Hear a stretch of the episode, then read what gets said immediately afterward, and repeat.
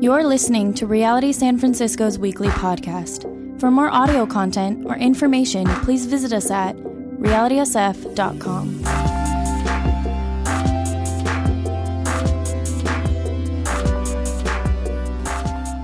Now, we are in a series called uh, Parables and Miracles. And what I'm going to speak about this morning is I'm going to go into the parable of the rich fool in Luke chapter 12. And I'm going to actually look a little, bit, a little about David's life as well in the Psalms. But Luke chapter 12, and I'm going to start in verse 22. The first part of this uh, parable, uh, I'm not going to go into. It's a rich, wonderful parable. It's pretty long. And the beginning of it is Jesus basically addressing a rich person saying like you can't, you know, you can't deal with fear and worry by just building up wealth. It's like that will fall apart. And then Jesus gives some really wonderful words about worry and fear and that how we should be dealing with it as a follower of his because this sense of you know worry and fear is something that we all deal with and, you know, it's this feeling of like, you know, losing a job, and I can get all panicky, worry, fear, not being, you know, if I'm wanting to not be alone for my life, or if I have a sick relative, or um, I don't have enough money, or just whatever it might be. Like, things can really consume us with worry and fear. And the passage that I'm going to look at here in, the, in this parable, at the end of the parable, and then going into Psalm, and one of the Psalms, has been so helpful in my life. That's why I'm hoping it'll be an encouragement to you here because it brings me perspective of and it helps me calm down when I start panicking, when I start getting fearful and worry starts consuming me. I can turn to these scriptures and it has been so helpful in my life. So, no matter what you're facing right now, you know, whatever you think of, if I'm talking about worry or I'm talking about fear, if, whatever's coming to your mind, you know, I'm, I'm hoping and praying that this, these scriptures will be able to give some perspective on that. So let me look at what Jesus said here. And it was right after kind of he addresses, like, you know, riches and wealth is not going to deal with your security and, and everything. And then he goes into, like, all right, let's talk about worry. And then he says this in verse 22, starting here. Then Jesus said to his disciples, Therefore I tell you, do not worry about your life what you will eat, or about your body, what you will wear. For life is more than food, and the body more than clothes. Consider the ravens.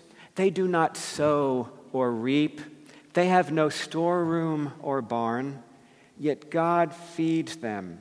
And how much more valuable you are than birds. You know, just like how much God values us. I pause there and I read that like we're valuable to God. Verse 25, he continues Who of you, by worrying, can add a single hour to your life? Since you cannot do this very little thing, why do you worry about the rest? Then, then verse 27, like, consider how the wild flowers grow. In previous translations, it would say, consider the lilies of the field. They do not labor or spin, yet I tell you, not even Solomon in all his splendor was dressed like one of these. If that is how God clothes the grass of the field, which is here today and tomorrow is thrown into the fire, how much more will He clothe you, you of little faith?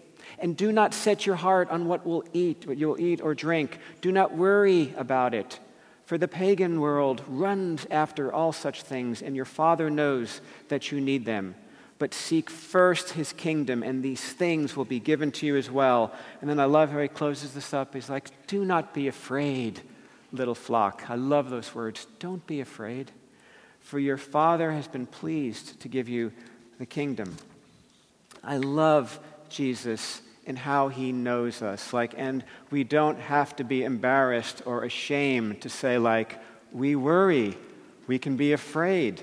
I mean, and he addresses this in this parable when he's giving some instruction, and he says, like, in verse 22, like, do not worry about your life. I read that like, oh, I want that because I do worry about my life. Verse 25, who of you by worrying can add a single hour to your life? Oh, Lord, help me with that. Do not worry about it. Verse 3, I'm like, do not be afraid. All right, I love reading that. And I can read this, and then I go like, all right, how do I deal with that in my life? I read this truth, and I want to live it out. How can I live it out? Because worry and fear can consume us. Like, I don't know about you, but I have done some really silly things when I get caught up in the cycle of worry and fear. And sometimes little things become huge things, and I need this teaching to bring it all into perspective. I'm going to share a story right now that I'm kind of embarrassed about, but I'm hoping it will reveal at least a story of how I had to come to grips with a worry and a fear that at first was small and it developed to me doing some very, very embarrassing things later on as an adult. And when I was a child, uh, I grew up in New Jersey, right near New York City, and uh, there was a TV movie thing that would happen like on Saturday nights. I think it was called Creature Features, and they'd show like kind of old school horror films. And my parents would always say like, "You can't watch Creature Features; it's going to scare you," and all that other stuff. And I once was over Grandma Rose's, and she was babysitting me. I just remember she had a whole bunch of cookies, and she fell asleep. And then I'm just like, "All right, Grandma's asleep," and my Creature Features is on. Some of my friends are watching. Like, I'm going to go watch this thing. I think I was like nine years old or something. So I turn on the television and grandma's knocked out with, from the cookies. And then she, I, uh, and I turned this on, and the movie that was shown that night was, it should be on the screen, it's like Tarantula, right? Monster Spark. There was 1955, this, uh, 1955, this movie came out. And this was the film, you know, crawling terror 100 feet high, somehow like a nuclear explosion, or they're doing something and the, the, the, the spider goes giant. All I know is I sat in front of that TV and I was like totally like just like, oh my gosh. And as a young child, right, I just, that movie was over. I didn't move from the television, watched the whole thing. I went home, and all I kept doing was waking up the several nights after, waking up, crying out, like, spider, spider, right? And, and my mom would have to come in, like, there's no spiders in New Jersey, no tarantulas like this. And, and it just freaked me out that moment, I, I had this horror of spiders after seeing this movie. Now, I'm going to jump to I was high school pastor at Santa Cruz Bible, and I'm in my late 20s at this time. I'm a mature adult, and we're heading down to Mexico on a mission to Mexico trip with about 100 high schoolers. And here I am preparing for the trip, and there was a family that was coming up north um, uh, from being down in Mexico, and then they came up north to then, uh, and they were passing through Santa Cruz on the way up to Oregon. So, like, we were having dinner with them. And we're having this dinner. I'm like, please tell me about the Mexico trip. I'm all excited. We're taking youth down there. We're going to be building a couple of homes, and we're going to be actually having you know, children's ministry and working with the poor children in this particular village. And I was all excited about this. And then they're like, oh, and they got all excited, like, yeah, I'll tell you about Mexico. And their two teenage daughters say, like, hey, go get the bucket. And I'm like, oh, what's the bucket? And they run out to their car, and they come running back in, and they bring this metal bucket in, and I'm like, and it's all filled with tissue paper. And they start going, like, what is this? And they start untaking, like, look at this. And in it was a whole bunch of spiders. And they pulled out one, and it looked like a crab. I'm not, it, was a, it was like a weird legged thing. It almost had like little hooks on the end. And they're just like, look at this. And I'm like, oh. And they're like, this. They're like, this one, we're all by a fire at night. And this one jumped right up and landed on dad's neck. It was really funny. And I'm just like, oh my gosh, right? I'm like looking at that. And then they're like, and then this one, you know, and they pulled out a tarantula, like, we saw like hundreds of these all over the place. And I'm just like, oh my gosh. And then they had another one, and it was like this wicked looking little black thing, like this big. And they're like, we found this one under the pillow. And I'm just like, all right, I don't know what they said after that at all. Like, they talked about helping the children. I'm just like, oh my gosh. And all I'm like thinking of tarantula movie, spider. I just, after that moment, like, here I am, I'm the youth leader taking this group. I went right down to Outdoor World. It was this, uh, um, you know, sport, sporting kind of place. Went down there, and I'm just like, all right, I gotta, I gotta deal with this. And I went and bought a, because uh, we're gonna be like in, we're camping out with sort of um, mattresses and, and sleeping bags. and I'm like, I got the highest uh, cushion thing, blow up thing that you could possibly get. Like they make like, you know, mini, mini, and they're like this huge one. I got the highest one because I figured a spider couldn't get up and then like crawl all the way up and then get on top, right? So then I got that one. I went and got two types of raid. So when I went down there, I put one around the, my right arm bed, and then I went out three feet and put a different one. So it was like a double layer uh, of this perimeter. I brought down the oscillating fan from the church office um, because I figured if one was leaping while I was sleeping, it would get blown off, right? So I'm just like, I'm not doing it. And this is the part that I'm most ashamed about. And I really did this. I'm youth leader, so I had like the leadership. I'm like, okay, we're gonna get set up. I'm sleeping in the middle. And I want all of you guys, like, you're gonna lay around the outside of me in this perimeter, right? And that's exactly what I did, right? And I'm just like, but it was like it consumed me to the point of having irrational fear. And I saw like two or three spiders, it was no big deal, but I still can't believe that I allowed a fear and a worry to creep into my psyche to make me actually direct the youth down there to, to, to do that, right? Like, that's really serving you know, the youth. And I wasn't even thinking about the mission part of it. What I do know is that was irrational yet it, it affected me and it even affected my actions. And here I was serving Jesus on mission and allowing this to consume me. So I'm thinking, like, I'm reading these passages, you know, from the book of Luke 12, you know, about like, don't worry and you're of great value. I'm like, okay. And, you know, and these things don't feel like, all right, but how do I take that in my life? And so what I have done is I went and study scripture. I'm like, David was a guy who faced trouble. Now I'm going to jump to a Psalm in Psalm 27 and look at a couple things about David because what I love about the Bible is that it gives you stories and it enables us to look at real people who had ups and downs and successes and failures and weaknesses and strengths. It doesn't just like hide things or paint everything so perfectly. And the context here of David who at this time, the best we understand, he was not just scared of spiders, he was actually having his life threatened. There was a king, at King Saul, who was like out to try to kill him, right? And all of his armies like, you're dead. I'm after you. So, this was a guy that wasn't just afraid of a few tarantulas or something like that happening. He was having a king and all of the king's army trying to kill him. That's something to be fearful of and worry about, understandably. So, how did David deal with worry and fear in a very real situation? And I love this psalm because what he does is he then expresses it in a way that I believe I know I can relate to, and then it's made a huge difference in my life when I address worry and fear. So I want to just kind of like look at a couple points of this particular psalm. It starts out because here's David, not just thinking about spiders, he's thinking about, I'm going to be dead. They're going to kill me. And so, what does he do? He's writing a poem, a beautiful expression, and he starts out and he goes, like, we don't know where he wrote this or exactly, but the Lord is my light and my salvation. Whom shall I fear? Right? The Lord is my stronghold and my life. Of whom shall I be afraid? Right?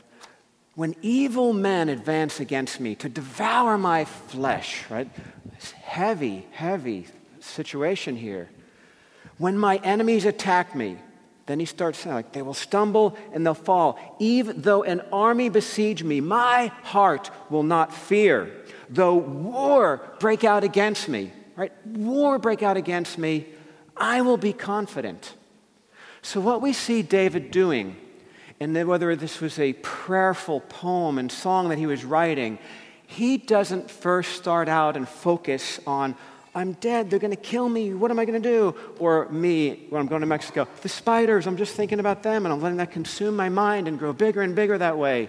He starts out and he first focuses on what he knew about God instead of the worry and the fear he was facing. So, to start out, as he was living day to day, wondering if he was even going to be alive the next day, he starts out like, all right, God, there's all of these things that I should be worried about, and, there, and I, I have reason to be fearful about. And he starts out and he goes like, the Lord, like he's focusing on who the Lord is.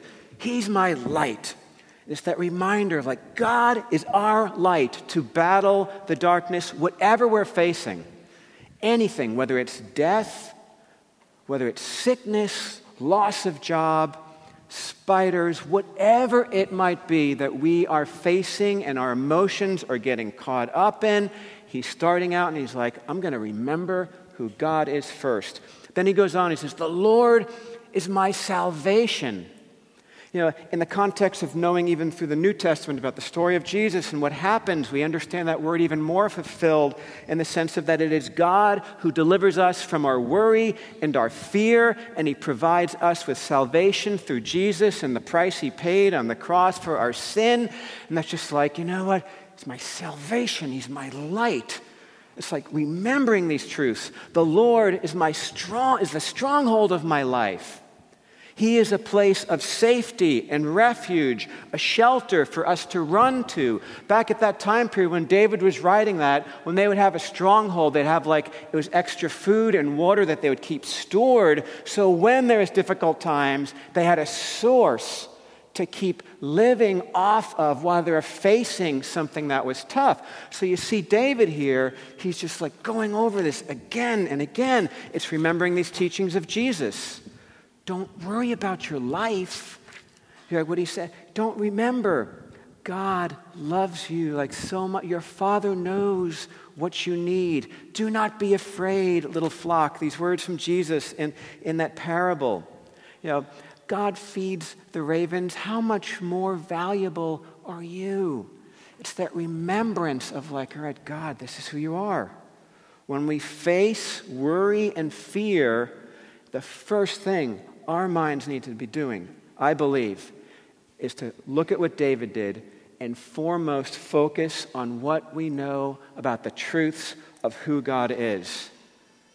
And it is interesting how that affects our minds, which then affects our emotions and how we respond to things. The scriptures are so wonderfully filled with who God is. And that's why in our church, I'm, I'm saying this all the time like, how can we not be in the scriptures? I said it's like, there isn't a day that rarely that ever goes by in my life that I don't start by taking in the scriptures in my head so that I can have an accurate view of who God is, or else I will start creating the God in my own mind that might be different than the God of Scripture. And that's why we have to be people in the Scriptures to really, it's so subtle to shift that. And that's why God is like communicating to us about who He is. This affects us. Here's another like story to try to just share a little about this. Like when I was in college, I was a Clint Eastwood fan and I, there's a poster. This is this poster. I had it above my bed. The outlaw Josey Wales. And if you get to know me, like I'm kind of introverted, and, you know, and I have a hard time in, public situations sometimes. And, and and Clint represented like strength, coolness. He could take anybody down and all, and all of this stuff. And so, like, I, I really kind of liked him. And I've seen him in these movies, and he was this tough guy, and he was powerful, not afraid of anything. I'm like, I like Clint Eastwood.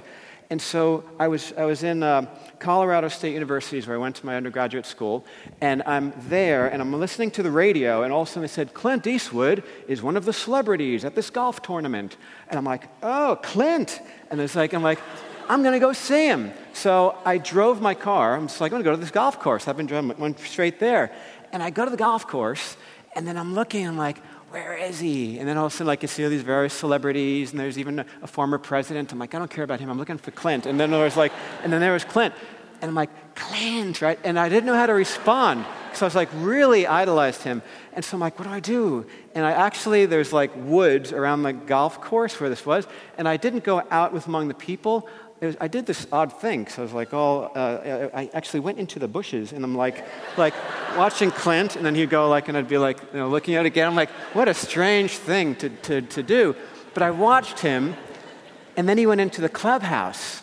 I'm like, now's my chance. I'm going to go meet him. So I went into the clubhouse and I walked in. I'm like, hello, hi, Mr. Eastwood. And he's like, hello. And he's, he's right here. And I'm just like, hi. And he's like, how are you doing? And I'm like, I'm good. And then he goes, I'm glad. And then he shakes my hand and he walks away. And I'm just like, oh my gosh. Like, and then I, and he goes like, I'm, and in my head, I'm like, Clint Eastwood. I just met him. And he's glad I'm doing good, right? That's what I had. So what's going on in my head is I'm just like, I'm driving home, and all I can think, like, Clint Eastwood, he's glad I'm doing good, right? And that's like in my head, like, he's glad I'm doing it. Like a week later, I'm in one of my classes, and I'm just picturing, like, you know, Clint Eastwood's now he's back in Hollywood whatever, and he's probably like, right now at this moment, taking a break, you know, it's like, I'm glad that Dan's doing good right now. Like I had in my mind that we created this bond of some sort, you know. But, and then here's how it played out. This is where it ended up playing out is that I was in I was in this punk rock band in college, and I was in an agricultural place where I was at this particular time. I used to have my hair like four times higher, and you know all this this the whole punk outfit and everything, and it was great. But like cowboys at that time weren't into punk, and so it was I'm in this cowboy bar because had pool tables, and so I wanted to play pool, live in pool, and I remember like this guy kept like poking, and you could see they were getting irritated, and this kind of lanky cowboy guys were like, and I remember I'm like, I'm getting kind of bugged by this guy. And then all of a sudden I'm like, Clint, he's glad I'm doing good. And I looked at the cowboy guy and I'm like, hey, stay back, will you? And he's like, oh, okay. And I'm just like, it works. You know, just like this feeling of like, I got a bond with Clint and the cowboy guy is scared of me. I'm like, this is great. Now, weird, weird little thing, but so strange how your emotions can psychologically, you know, realize like I thought Clint thought I was doing good and therefore I had this bond with him and then therefore I was able to stand up against a irritating cowboy in this bar. Now that's like nutty, but what about truth? What about the truth of not just an actor that you meet and he doesn't know you, of course? What about the living God who knows you? we're in relationship with. This isn't fictitious. This is reality. This is like His love for us as Father, His Spirit in us to strengthen us and move us along. His Son who died for us, and we put our faith in and rose again from the dead and defeated the sting of death for us and our sin. Like, it's an intimate, real relationship. And we know him, right? That's the thing. Like, we know him and he knows you and he knows me. This isn't Clint Eastwood, this is the living God. And all of a sudden, if we can start picturing that, how it then might shape how we address our worries and our fears. Let me try to, I'm going to put up on the screen just some graphics to try to explain some of this. Picture on the left here. Looks good. Like, there's our worry and our fear, and some of them are big, and they're rightfully something to be worried about. If you have no you know, funds coming in from a job, it could affect where you live, or someone might be sick that you know of, or you know, there's real things in life that come our way. And then there's us, this like the little blue circle there, and there's God. Like we kind of know God's with us. Like you'll read these verses, like, yeah, God's with us, but then we're consumed by, like, for me, it was a fear of spiders. Like, you know, and I was a youth pastor at the time, and I allowed God to shrink down, and I wasn't focusing on really who He was and why I was even going to Mexico. I allowed my fear of spiders to totally consume me and make me do some ridiculous things.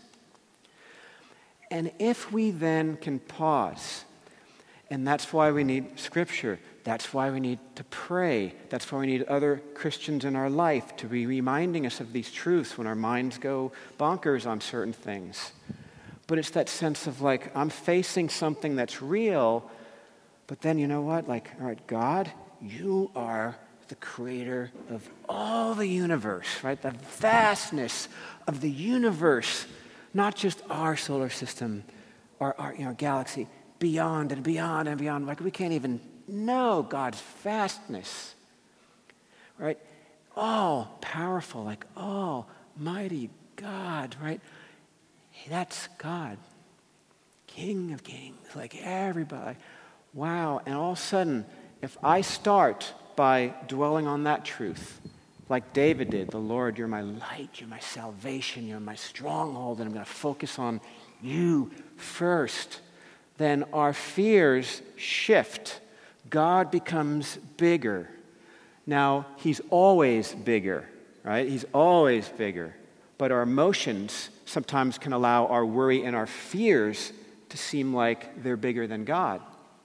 Then take this further, because really, when we start putting God in perspective, and from the truth, not our irrational minds and emotions that'll take us in crazy ways, but when we're grounded in truth and we're here, and this is reminding of who God is, then our worries and fears don't disappear, but then they get perspective of things. Right? And then I was looking at this, I'm like, that doesn't even capture God at all. I mean, it's like, you know, it's like bigger. And this time I have to be like, ooh, you know, so it just should be, even trying to come up with a graphic doesn't symbolize the immenseness you know, of, of who God is. But you know what? We will have worry and fear. We will lose jobs. We will have someone have cancer that we love, or us, or things in life that come our way. David was dealing with possible death. Yet, when we put God in perspective, then things, we handle it differently. And this is what I love about David. Then he didn't say, like, okay, I know God. Then he didn't just ignore his worry or fear. In verse 12, going back to that psalm, David then is like, he puts God in perspective first, and then he just starts pouring out his heart. Like verse 12, David, he's like, don't turn me over to the desire of my foes. Like, he's begging God, like, please help me with this. They're out to kill me. Don't turn me over. So he's not afraid to just let it loose and pour out his worry and his fear because any loving father, of course, wants to hear about your worries and your fears. And he goes, Do not turn me over to the desire of my foe, for false witnesses arise up against me, breathing out violence. But yet I'm confident of this I will see goodness, the goodness of the Lord in the land of the living. You see, David felt free, not embarrassed to pour out his worry and fears and ask God for help. We do not need to ever be ashamed that we need God's help when we're worried or scared about what we're facing. Whether it was a stupid spider stuff, like I, I wish I would have just gotten more perspective and then I would have could have prayed, like, God, help me with this fear of spiders. But instead, you know, I let that control me and consume me. And we don't have to. And you see, David's example is he specifically then cried out to God and he asked for help. What I love about David's example, too, that we see is that he was then also, you see, in another passage, I'm not quoting it from that psalm because it's a longer psalm, he talks about singing songs of praise and remembering. That's why I believe, like, when we are scared and we're worried, sometimes we just need to sing. If you're not a singer, you can hum in your mind or listen to songs because often the lyrics will then focus on God's character and how great He is. And then we can just be like, Lord, I'm being reminded through music and song, provided the lyrics are.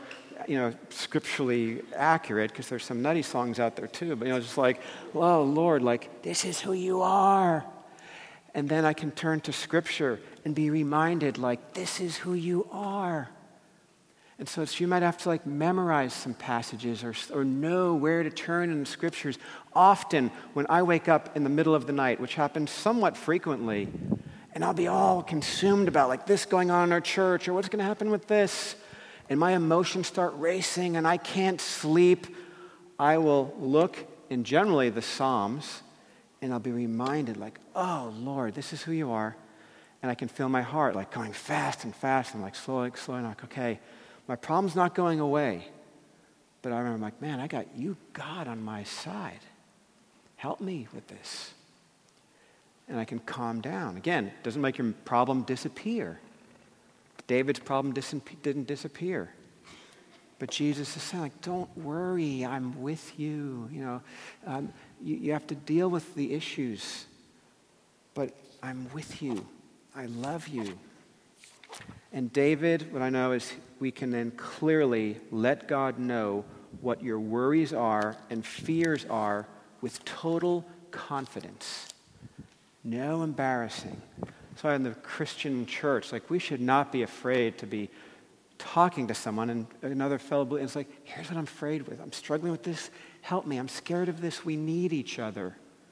Let me pray for you.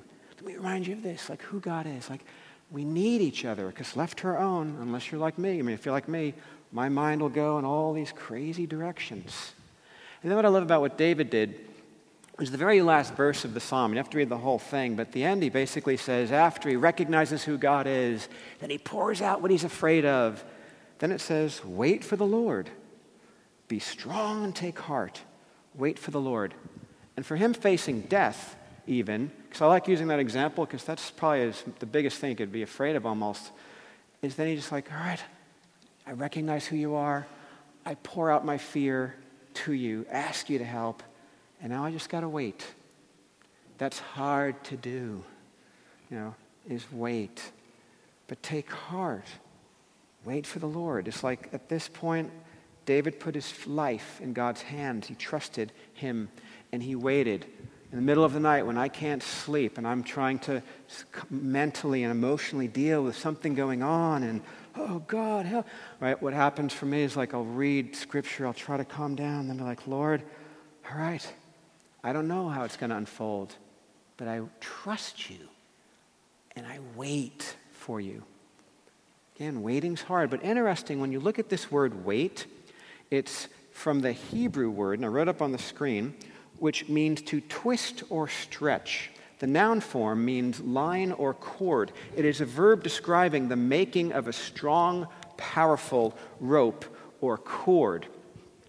This gives us, like when it's saying wait for the Lord, this gives us a picture that we can attach ourselves like tightly to God like a strong rope or cable would. It shows that how our fears, our anxieties, and our concerns can be replaced with His strength and His protection. When I've been looking through this and trying to say, like, how can I describe this? The, the image that comes to my mind when I'm looking at this waiting is like attaching yourself to a strong cable. And it was kind of like when we are uh, jumping off the top of these, you know, telephone, these pamper poles, they call them up at Hume Lake Christian Camp, which is up in the, the mountains up here. And there was a time when I went up there, and I can remember, like, I'm, I'm scared of heights, and and I and there's a I was with some high schoolers. It was my first year actually as a camp director, I'm a youth pastor, and I went up to camp. And I go, they're like, let's go up this thing. I'm like, I don't think I want to go up that thing. And they're like, come on. I'm trying. You know, they're looking at me like, you're our youth leader. You should be able to go up that thing. And I'm trying to like, you know, you're already freaking out about spiders. Now you can't climb up this pole. You know. And I'm like, all right. And I watched this junior high girl right before me, and she like ran up the top, and she gets to the top, and, like leaps off, and then you grab on this little trapeze thing, and then they lower you down. And, I'm like, looks pretty easy. And all I know is I tried to go up, and I got up to the top, and the youth group's down below, and I'm like freaking out. I'm, I'm not kidding. Like, I got up to the top, and my legs were shaking, like literally shaking. And I remember like all scritched down like this, like a weird thing. I'm like, I can't do it, you know. And they're all looking at me, and I could see them like, like you, you you wimpy youth leader, you know. And I'm like, what am I going to do? And but this is weird. I'm like, oh God, I can't do this. Like, like, and then I just remember like, wait a minute. And my mind started kicking in past emotion. Like, I got this cable on me. And like, now this cable goes up over there, and there's these pulleys, and it's a really thick cable, and I got this whole harness thing on. I got a helmet, and then and then the, the, they hold it down there, and then it's even tied up at the bottom. Like, what can happen if I fall off? Like, they're just gonna catch me. And I remember, like, as soon as I made that mental shift, I was able to kind of go like, wait a minute, I'm attached to this cable. And I'm not kidding, I'm just like, whoop. I was like, whew, and I jumped up, and I, I did miss the, the I, I, missed the pulley thing, I'm sorry, the, the trapeze, but it was still like, okay, he's okay as a youth leader. You know, so it's that sense of like this subtle, interesting shift that you make mentally when you realize the worst case scenario is you won't get, you know, you'll be lifted by this cable and carried. Now, I'm going to end with one story here that, again, is, is someone that represented, I think, someone that dealt with worry and fear well. Um, And this was a man who mentored me, and his name was Rod Clendenin. And this is a photo of him. He was into fishing. He was tying fishing uh, um, lures at this point, flies. And he was a guy that, right when I was like kind of seeking out God, and I moved to California, and, and I was getting involved in this church, and he began mentoring me. And, um, and I, it was an interesting thing because he told me the story. Um, he was married to a woman named Connie, and then he was sharing that she wasn't his first wife. And I'm like, oh, he's like, yeah, my first wife died. And I'm like, oh, what happened? And he was telling me the story how he was married uh, when he was young, and he ended up, uh, he was leading a college ministry, and he'd have college kids over his house, and him and his wife, and they did that. They loved working with college students, and they ended up um, having a daughter, and the daughter was 13, and then it turned out that the wife, his wife, had a heart ailment.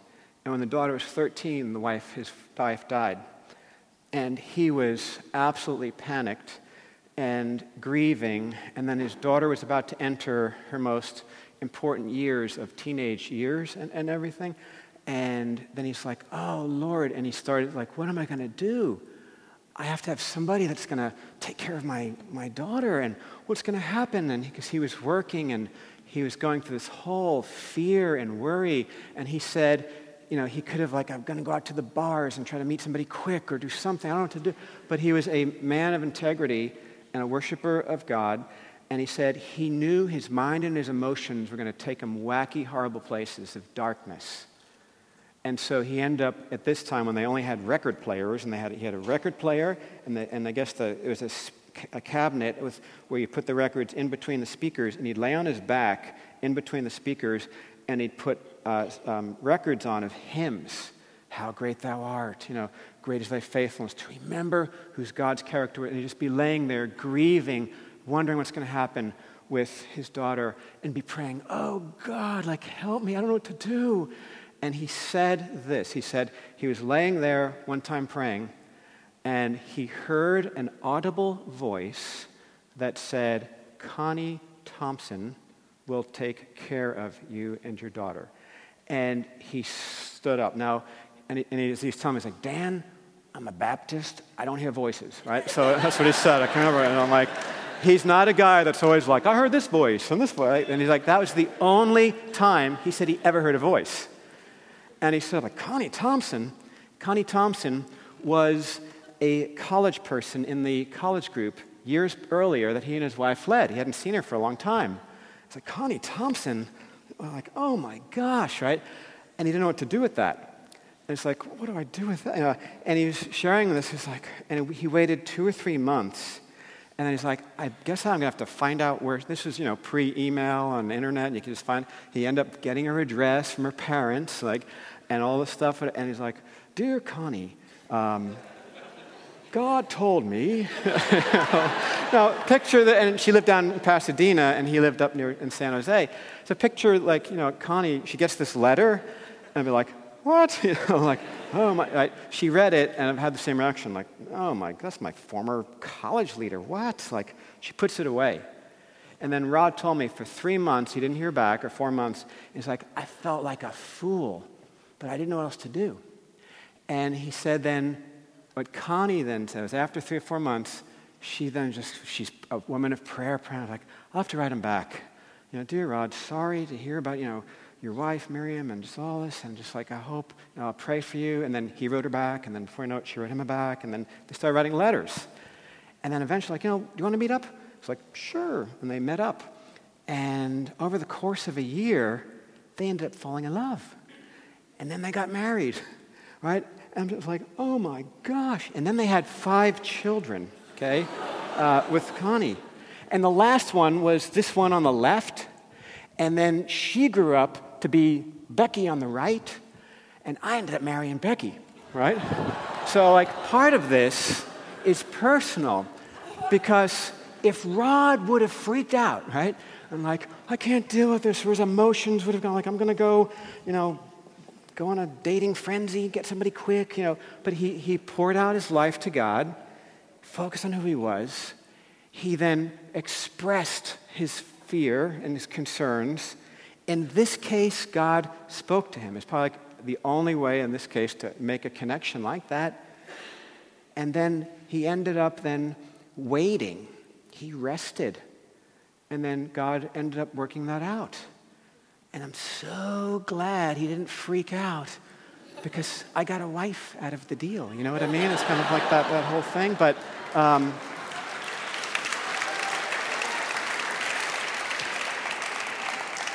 I, I just thank God that he did. Now, this is not, so I'm not, so when you're hearing the story, this isn't now like everybody on there like, hey, that's a good idea. I'm going to start writing letters to this person I haven't seen, you know, and then you'll be like, it's going to work. I'm like, no, unless you heard an audible voice, like, don't go and start writing kind of creepy letters to people, you know, like, um, but, uh, so I say that because God can do anything he wants, and in this case, he did, and it was fulfilled but it was that example of human beings dealing with death. Now, here's what ended up happening basically is that through time, Rod ended up getting cancer uh, and later his life, and I saw him go through the same process. And he focused on God. And I had talks with him because we lived right next door to each other, and, and he, he was fearful, and he was worried, and he was, had all of these things, but he kept saying, Dan, I want to honor God in this. And as his body withered away from cancer, he poured his life out. He did ask God to heal him. In his case, he didn't. And he waited. And in this case, it was time, and God had his cable attached to him through Jesus. And he took Rod to be with him. Whatever you're going through, you know, it's like, this is truth. You know, you all have worries and fears. We all do. But I thank the Lord that He gives us hope and, and direction, and it's real. This life is not easy. You know, I remember going through another stressful time, and I was in this room, and I had this little bunch of flowers set up, and and uh, I was going through this season of like tough situations, and they had this thing. It was like this flowers, and like that the lilies. And the top of the lilies, it had this big sign that said, "Consider the lilies." And I'm like, okay, because that's the parable that we started with. Like. And then underneath it had another tiny little sign like, really consider them. Right? And I remember like, because I'm like, oh, consider the lilies. I know what Jesus said. I consider the, and then I saw the flowers. He cares for them and like that. And then the really consider them. I'm reading that and I'm just like, oh, oh, you know, just like, I'm really considering them now. You know, it's like, and then I felt this like overwhelming, like, ah, you know, just like, he does care, you know. so this morning, remember, He does care. Consider that. Pause. Remember, your fears, those are real. Lord, for those here, whatever they're dealing with, worry, fear, oh God, may your truth of who you are, strength, salvation, stronghold, light. Please, may they sense it, not just even in the mind, but in the emotion. Guide us in this life. May they pour out their concern and their worry and their fear to you. For those that and others may just need to be waiting right now. So, God, we just trust you. We trust you. We love you.